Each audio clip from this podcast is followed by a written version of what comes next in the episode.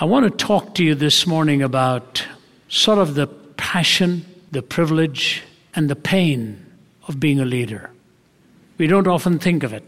We think of the privileges leaders get. Yes, sometimes they get the security, they get into put into a car securely and safely, they may be put at the head table, and all those things. That does happen. I'm not sure it happened to our Lord or to Paul, but in our time, our culture does these very nice things. But very few of us realize the pain that often goes into being a leader, the lonely hours that you have to spend, the aloneness of not knowing where to turn when your heart is breaking. It's a reality. I have not been ever in political leadership, and I hope I never will be. My father was quite well placed in the Indian government. But I often remember the struggles he would face when decision moments came. He also was involved in mediating disputes. He was a chief industrial relations officer for the government of India and many of their government held entities. And I'd be walking past the room when my dad would be mediating, and the anguish, the anger, the displeasure. And I often wondered how my dad did it. Oftentimes they would see my father somebody coming and helping him with his briefcase or something, somebody willing to take his car and find a parking spot. That is all very nice. But they don't ever know all that my father had to go through in private and the struggle of seeking for wisdom. And so, as I talk to you this morning, I'm going to talk to you on a leader who was never anticipating to lead the way he did. He was, did not hold a master's in theology. He was not a prophet. He was not a priest. He was actually a civil engineer. The man I'm talking to you about is Nehemiah. Nehemiah was a civil engineer and he was one who was in a foreign palace, but he had an amazing character. The reason I know it was amazing is that he was the cupbearer to the king. Imagine the king has taken a group of people into exile, and he wants somebody whom he can trust implicitly, whose yea will be yea, whose nay will be nay, and it will not be a betrayer of the monarch. Who did he find? He found a man called Nehemiah, who was a cupbearer to the king, which means he was the one who tasted the food before it be placed before the king. That's the kind of character he had, though an exile, totally trusted by this foreign monarch. And while he is in this great position of power, which often happened with the Israelites, you see Joseph in that situation, Daniel in that situation, Moses in that situation. Now you've got Nehemiah, and it's taking place around the mid 400s before Christ. They'd been taken into captivity in three waves. They were returned from captivity in three waves. And one day, while he is minding his own business, he is told that his brother from the city of Jerusalem has come to visit him. And so his first question to his brother is a very straightforward one. His question is, How are the people doing? And how is it in the city of Jerusalem? Jerusalem was really that beloved city for these people. He said, How's it going? And the brother said, You're not going to be happy you asked. The gates are burned, the walls are destroyed, they are marauded, they are assaulted, they are plundered. The people are in despair, Nehemiah. It's not a good story. That happened around the month of December in a particular year. Five months later, this conversation takes place in Nehemiah chapter 2. In the month of Nisan, in the 20th century of King Artaxerxes, when wine was brought before him, I took the wine and I gave it to the king. I'd not been sad in his presence before. So the king asked me, Why does your face look so sad when you're not ill? This can be nothing but sadness of heart. I was very much afraid, but I said to the king, May the king live forever. Why should my face not look sad when the city where my fathers are buried lies in ruins? Its gates have been destroyed by fire. The king said to me, What is it you want? Then I prayed to the God of heaven. Do you notice that? The king's asked him a question, but he's talking to the King of Kings first. He said, So I prayed to the God of heaven, and I answered the king, If it pleases the city, and if your servant has found favor in his sight, let him send me to the city in Judah, where my fathers are buried, so that I can rebuild it. Then the king, with the queen sitting beside him, asked, How long will your journey take you? And when will you get back? It pleased the king to send me, so I set a time. W.F. Adeney, in his commentary on Nehemiah and his writing about this situation, says this about Jerusalem No city was ever more favored by heaven, and no city was ever more afflicted. Hers were the most magnificent endowments, the highest ideals, the fairest promises. Hers too was the most miserable failure. Her beauty ravaged, her sanctity defiled, her light extinguished, her joy turned to bitterness. Heaven's bride had been treated as the scum of the streets. And now, after being abused by her own children, shattered by the Babylonians, outraged by the Syrians, demolished by the Romans, the city which stoned her prophets and clamored successfully for the death of her Savior has again revived. The witchery of this wonderful city fascinates us even today, and the very syllables of her name, Jerusalem, sound strangely sweet and ineffably sad, most musical, most melancholic. The city of Jerusalem, Zechariah said, Whoever tries to hold it will stagger and tremble under its weight. It's a beloved city. It goes back across several millennia. I remember walking on the streets of Jerusalem some years ago. I'd done that many times, and of all people, it was a Palestinian gentleman who was the director of the Bible Society who was walking beside me. And he said to me, You'll never know what it does to my heart to visit here from Amman, Jordan, and come and walk through the streets. There's something about the city that is so bewitching, he said, and it holds the highest esteem in my heart. And yet it's been ravaged, plundered, the people in, the, in Judah thought it would never be taken over. Yes, the northern city had fallen in 722, but Jeremiah came and said to the south, Do not say unto yourselves, The temple of the Lord, the temple of the Lord, the temple of the Lord. If you don't believe what God is going to do here, go to Shiloh and see what he did there, because it was at Shiloh that he placed his name at his name at first. Now it was Jerusalem's turn, and Jerusalem had fallen. And that's why, as it had been plundered, Nehemiah is never able to get Jerusalem out of his mind. Oh, he is living in luxury. He's living in trust. He's living with all these privileges, but he is called to be a leader. He's called to lead his people back. And it's a struggle when you're called. You battle it out. You wrestle it out. You ask yourself, do I really know what this is going to cost me. I'll never forget talking to Cliff Barrows one day, years ago. Cliff is now with the Lord, as is the man he served alongside Billy Graham.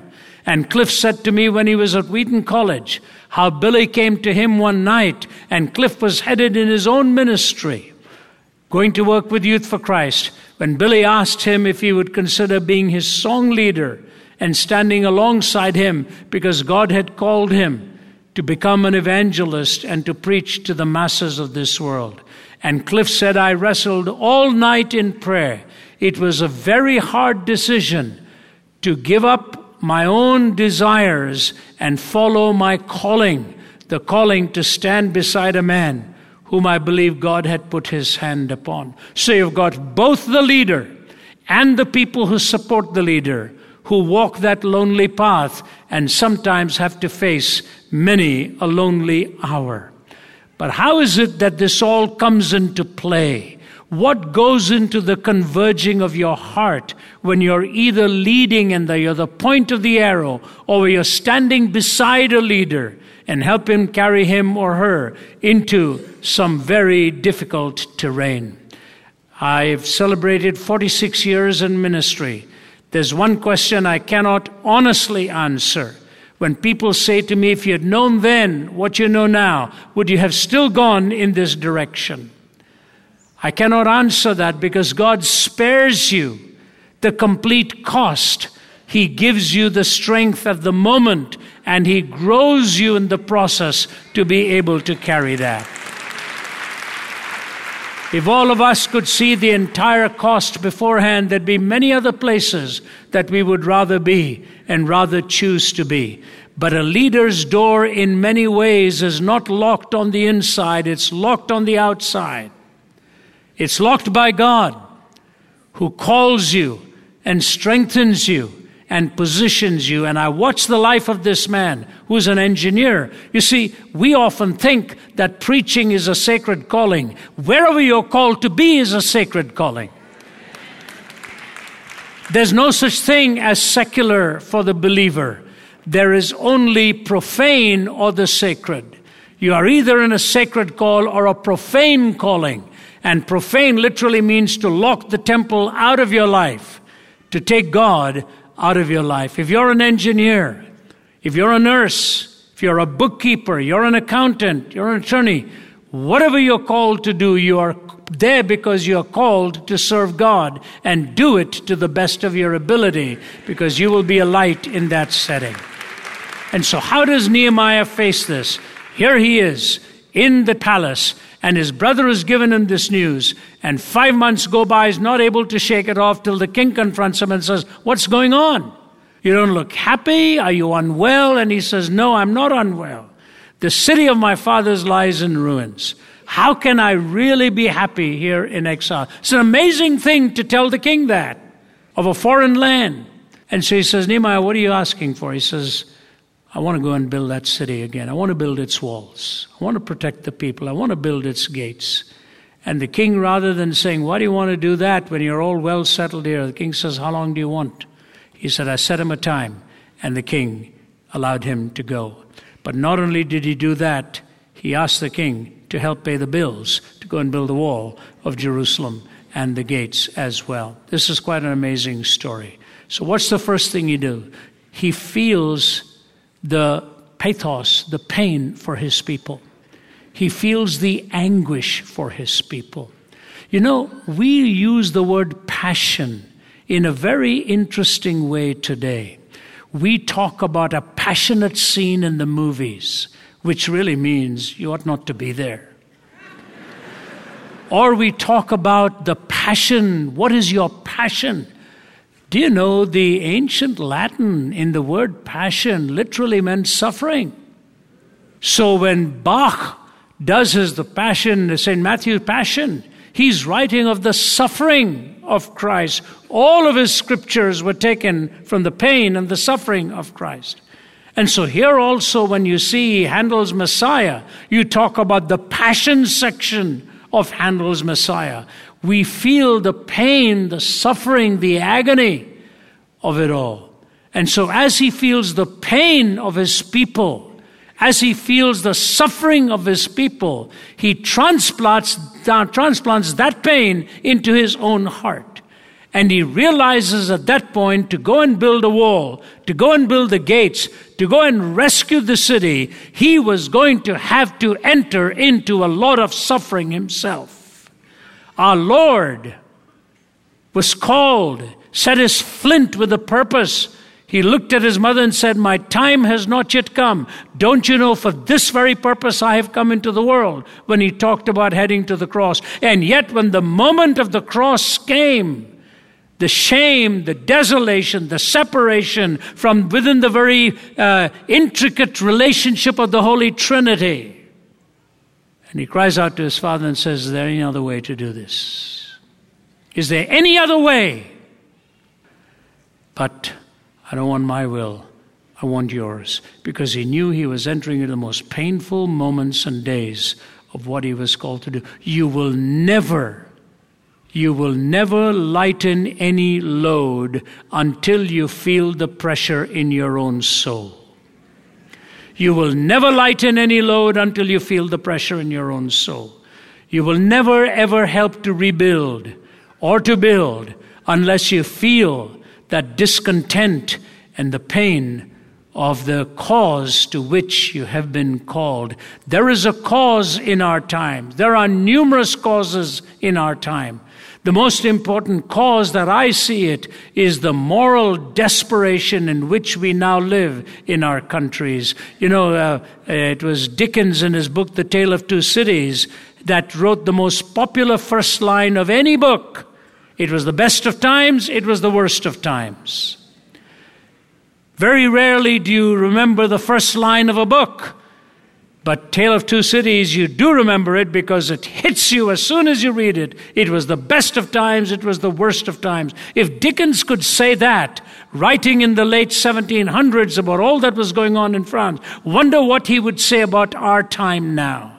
Just pick up the newspapers and read it. Get into the news and look at what's happening. The agonies of our cultures, the pain of people, the millions of refugees, the homeless, the deserted, the struggling and the moral breakdown of our society, where we have for years and years and years trained our students into in universities to tell them that there were no absolutes, that relativism reigns supreme. They go out and become actors or actresses or lawyers or politicians, and they live with a relativistic worldview, and then their names come on the front page of the paper to criticize them for living by the philosophy which was given to them in the first place.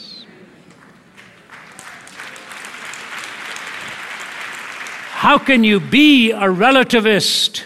Relative to what? To whom? You know, this woman is sitting on a plane and terrified because it had hit turbulence. You know, there's one thing about a plane. I think uh, there'll always be prayers on planes.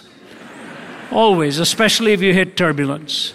So this woman started to panic and scream, and the pilot had to leave his cockpit and let the co pilot, and he came and looked at her and he said, Madam, I want to tell you something. We're okay. Look out the left side of this window. Do you see a flashing light? She said, Yes. He said, Look out the right side. Do you see a flashing light? She said, Yes. He said, As long as you can see those two flashing lights, we are safe. of course, because that's the plane. it's the plane flashing those lights, it's self reflecting. And so if you can see that light and you can't see that light, you're okay. The problem is if you can't see those lights because you can't do a thing. You're finished. You can't even panic. You're done. That's what relativism is all about self referencing, self defining. C.S. Lewis says when a ship goes into the high seas, it has to answer three questions. Number one, how to keep from sinking, personal ethics. Number two, how to keep from bumping into other ships, social ethics. But the most important question it has to answer is why is it out there in the first place? what is your very purpose for life? Why are you out there? You cannot determine personal ethics or social, eth- social ethics until you have the definition of essentially who you are. And so I say to you, when you're called to build this society, you have to be able to answer the question as to who you are and why you are. Who are you? Why are you here in the first place? If that question is not answered, you will never be able to answer any ethical questions whatsoever. Feel a passion and the pain for this society. The church is needed more than ever. The light of the gospel is needed more than ever. Our families are needed more than ever. Men and women of conviction more than ever who know what's right and what's wrong and know how to walk in the path to which God has called them. Are you aware of those rights and wrongs? You know, many years ago, I don't have the exact date, but George Will told the story of a woman here in New York City. I won't go into the details something very tragic happened in her life and it stunned the New Yorkers. In his book, The Pursuit of Happiness, one of his essays tells the story. She hit tragedy in her life, terrible tragedy for her family. And next day, politicians were asking each other, how can so much go wrong in one person's life and nobody be alerted to it? How can so much go wrong in one person's life and nobody be alerted to it? I remember Daniel Patrick Moynihan had some comments and others had comments. One city councilman made this comment. He said, Do you know what you are asking when you ask me that question? How can so much go wrong in one person's life and nobody be alerted to it? He said, If you want me to hear the cry and the heartbeat of every person in my community, you may as well ask me to listen to the sound of every blade of grass growing and the heartbeat of every squirrel. The noise would be deafening on the other side of silence. You may as well ask me to listen to the sound of every blade of grass growing and the heartbeat of every squirrel. The noise would be deafening on the other side of silence. There's so much of pain out there, so much of suffering out there. Is there any one human being who can bear it all? The answer is no. There's only one place in the world where there's an aggregate for human suffering, and that is in the heart of God. God is able to carry that. But here's the point I want to make.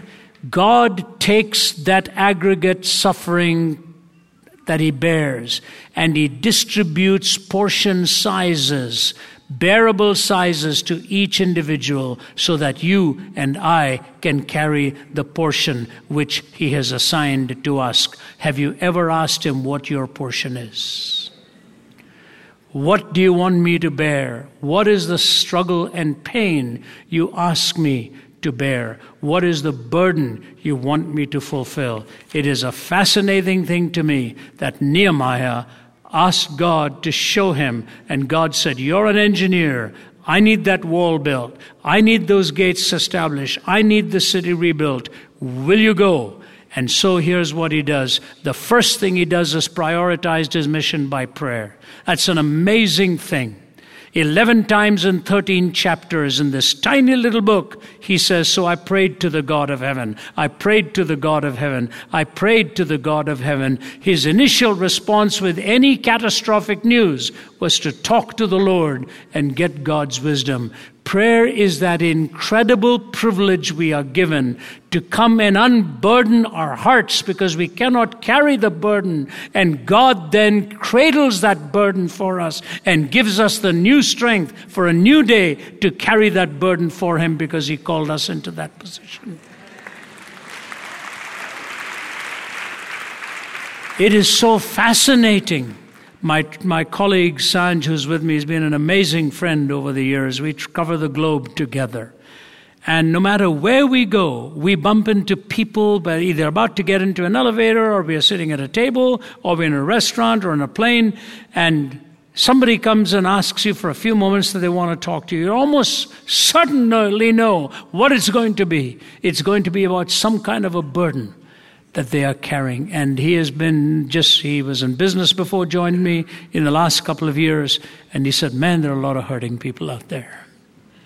Man, there are a lot of hurting people out there. So you always meet it with prayer because three things happen in prayer. I want to point them out to you. You know, when our vice president talked about talking to God and hearing from God, an entertainer, of course, had a heyday with it once again.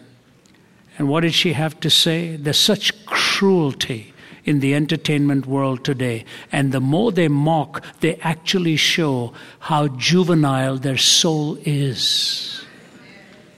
You don't mock the sacred. You don't mock the sacred. When you arrive in Bangkok, Thailand, there's a big billboard that you're not allowed to make any jokes on Buddha. You cannot even use his image as an ornament. I'm not a Buddhist. But I respect a culture that asks me to honor what they revere as sacred, and I treat that as sacred. And so our entertainments thrive on profanity. So they make mockery of a person who says he prays and he hears from the Lord. So I can only assume when they make fun of somebody who says he hears from the Lord that they must think the Bible is a mockery of, the, of us too. Because that's the word of the Lord. Greatest guidance is received not from inner voices. Greatest guidance is received from being in His Word. And so when you get on your knees before God, the first thing you're acknowledging is that the Lord is sovereign. That's the first thing you acknowledge when you get on your knees. Holy Father, Heavenly Father, Almighty God, you're recognizing that you're not completely sovereign over your life, that He is sovereign over you. The, the second thing, the second thing in prayer is you see your own heart. Because the first thing you do after you call him in the name of the Heavenly Father or Holy God, however you address him, is to confess your sin, to recognize that you are not qualified to even come before him. We're not worthy to be coming before you. You recognize God is sovereign. You recognize you're fallen and feeble and frail. But the third thing that happens in prayer that is so foreign to many of them is this amazing thing. C.S. Lewis, in his book Letters to Malcolm, chiefly on prayer, makes this comment in a poem.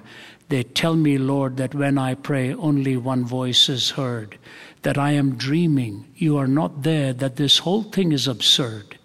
They tell me, Lord, that when I pray, only one voice is heard, that I'm dreaming, you're really not there, this whole thing is absurd. Maybe they're right, Lord. Maybe they're right, that only one, one voice is heard. But if it is only one voice, it's not mine, it's yours. I'm not dreaming. You are the dreamer, and I am your dream. You are the dreamer, Lord, and I am your dream. God makes you his dream as you kneel before him and as you humbly bow before him. What Nehemiah was looking for was his heavenly Father to shape him, conditioned his back to be able to carry the burden that he was going to carry. Because you see, he who prepares the burden for your back is the same one who shapes your back for the burden. He helps you to carry it.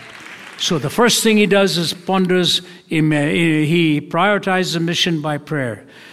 Second, thirdly, the first, he feels the pathos for his people, prioritized his mission by prayer. Thirdly, he pondered in proximity.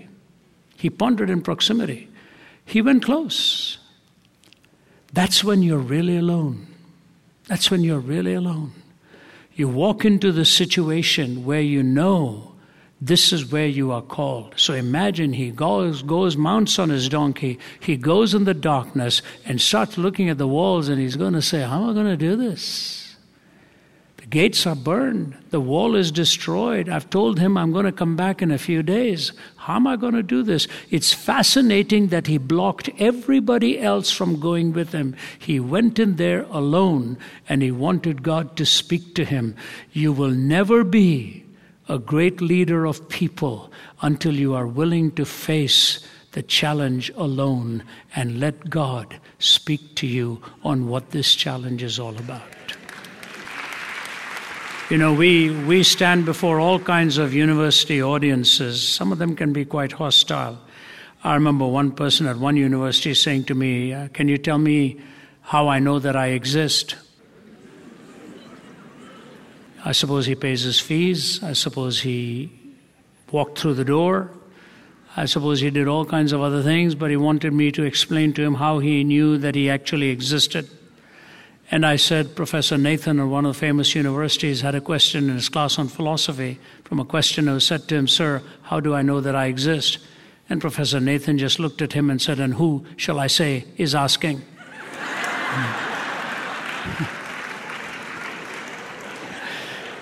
Can you really deny yourself without affirming yourself at the same time? You know, how do I know that I exist? Fascinating, isn't it? Dogs don't question the meaning of dogginess. Cats don't ask the meaning of cattishness. We are the only ones supposed to be the smartest of the bunch, and we really don't know what it means to be human, and we even wonder if we actually exist. I want to challenge you. It's tough out there. You have to get alone. You have to go in front of wherever it is God has called you to be and do it recognizing He will burden your heart to be able to do things a certain way that He wants it done. David Livingstone, send me anywhere, only go with me. Lay any burden on me, only sustain me. Sever any ties but the ties that bind me to your service and to your heart. He said, Through it all, the words of Christ came to me Lo, I'm with you always, even unto the end of the age. After he lost his wife, by her grave he knelt and said, My Jesus, my King, my life, my all, I again consecrate myself to thee. I shall place no value in anything I do or anything I possess except in relation to thy kingdom and to thy service. He said, Through it all, the words of Christ came to me Lo, I'm with you always, even unto the end of the age. Send me anywhere, only go with me. Lay any burden on me, only sustain me. We don't pray prayers like that anymore because we're so fearful of what our Heavenly Father would do with a prayer like that. But you will never be a totally fulfilled person until you know not only does He call you, He is with you always to the end of the age as well. He prioritized his mission by prayer.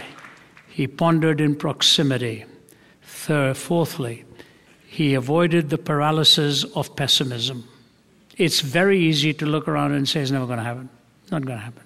Never going to happen. And yet, can you imagine Saul of Tarsus becoming Paul and going to Caesar's palace and going to Rome and say, What am I going to do with these bunch of heathens? Rome, city that wasn't built in a day, the Caesars. How am I going to change this? And you've called me to be to them, be a missionary to the Gentiles. That diminutive man with a thorn in his flesh that God would not take away, wanted to go to Rome, and through his preaching, the whole of the Western world was changed. The disciples never knew on the day that he was lowered over that wall in Damascus in a basket who was in that basket. They did not know the man in that basket was going to write one third of the New Testament. You never know what God is going to be able to accomplish. You never know what it is He's going to be able to do. You know, I had. Um, there was a promise I'd made, but I'd, uh, it was not an absolute promise. So there was a gentleman I knew was a missionary to India. Uh, his funeral was this weekend, and I couldn't be there. He'd asked me if I would be able to preach at his funeral months ago before he died. I said, John, I will do it if I don't have to cancel anything for people who've been waiting a long time, and I couldn't do it. But I'd also told him who the backup would be for me, and my brother-in-law, Sundar Krishnan, went and preached in Calgary over this weekend at the funeral. But I owed that man a huge debt. When I was 17 years old and I tried to take my own life, a Bible was brought to me by my bed at my bed that led me to Christ. It was this man that sent the Bible for me to be to have that Bible read to me. So I just felt without him, I would never really have made it in life. And he knew that. And he f- said to me, You're a man who is so busy traveling, I would never want to take it away from any other people to whom you're committed. But if you're free and can make it, I hope you will come. We'll see him in heaven. But all I say to you at this point is that he could have seen me on a bed of suicide and been totally pessimistic about me. Nothing's going to happen with this guy. He's a 17 year old Indian. I come from Canada. He's lying on a hospital bed. He doesn't want to live. Nothing is going to happen. And yet he calls an Indian worker in Youth for Christ. So take this young man a Bible. Never realizing what God was going to do with that life and how God was going to change that affection.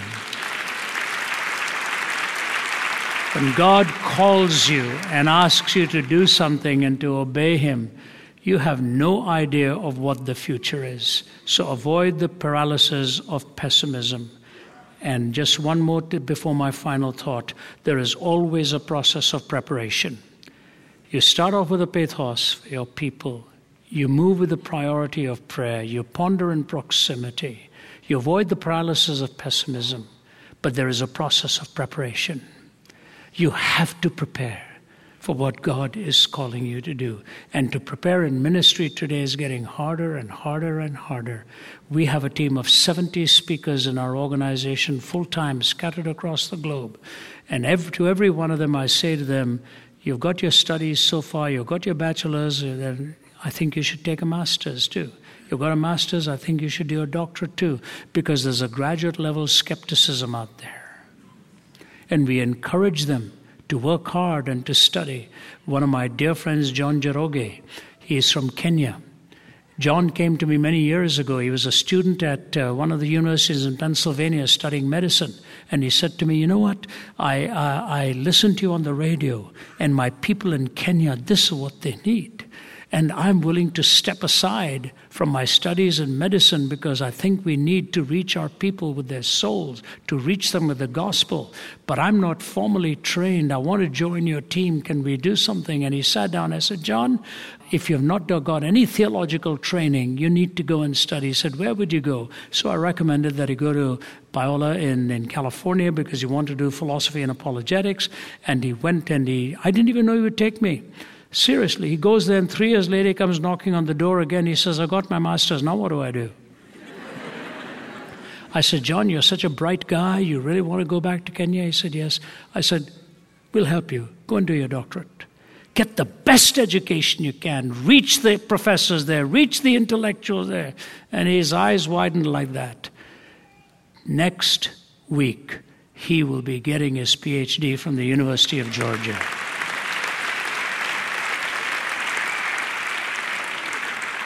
He defended the transcendent basis of ethics, that the ethics can only be based and anchored in God, not in a horizontal axis. And four atheist professors tested him on it, and one of them said, You've really got me thinking. You've really got me thinking. How amazing! And he's lifted his family lock, stock, and barrel. He's on the outskirts of Nairobi. He's a, there's a process of preparation. Do you know what happens when you're preparing? It's not the degree that I want you to focus on. When you are preparing, God actually speaks to you in ways of narrowing the focus of what it is He wants you to do. You cannot, you can be too broad. And in your studies, in your preparation, He narrows that focus. So if you're part of a Bible study group here, if you come to a weekly study, if you're about to get married and take that, those seminars on marriage, God will narrow down those truths for you to make it very specific to what it is you actually need. There's a process of preparation. And what happens as a result of this all? He brings peace for his people. Do you know, have you ever seen such misguided advice as in our time?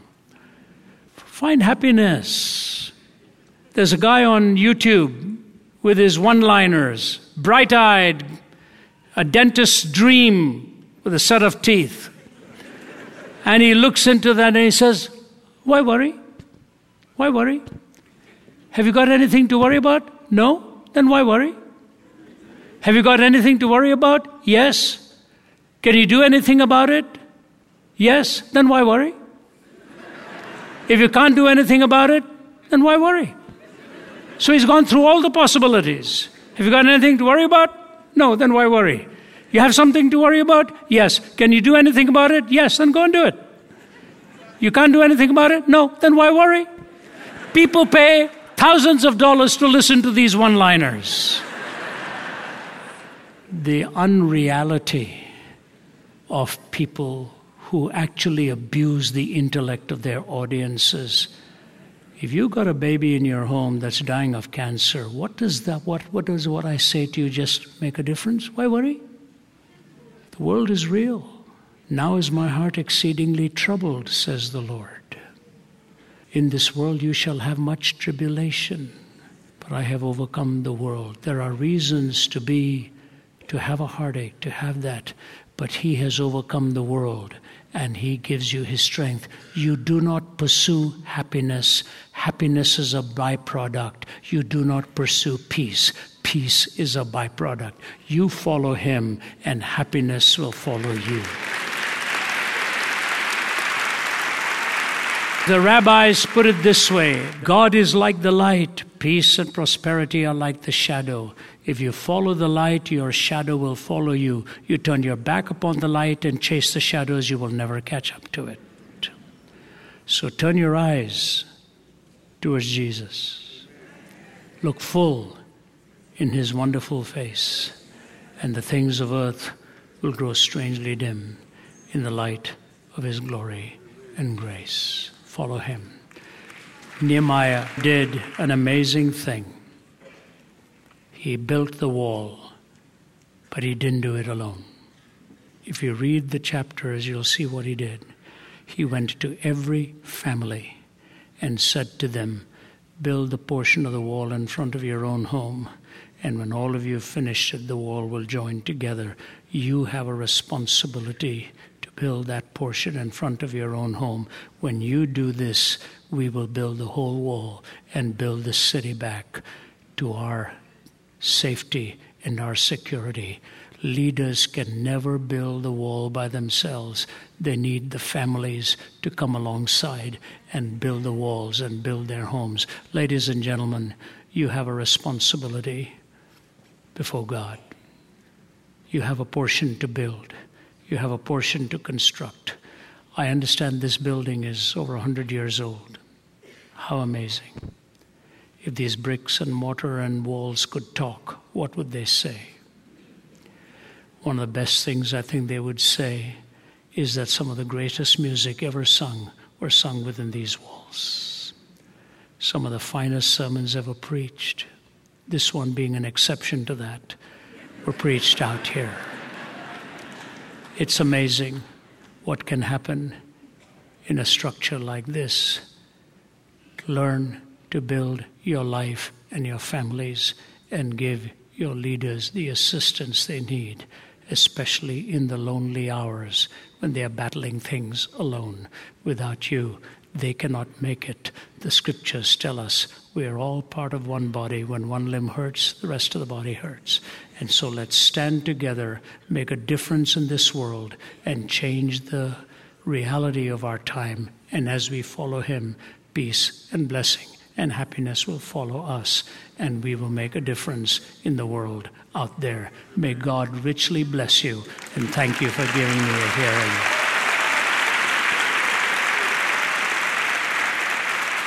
Yeah, God bless you.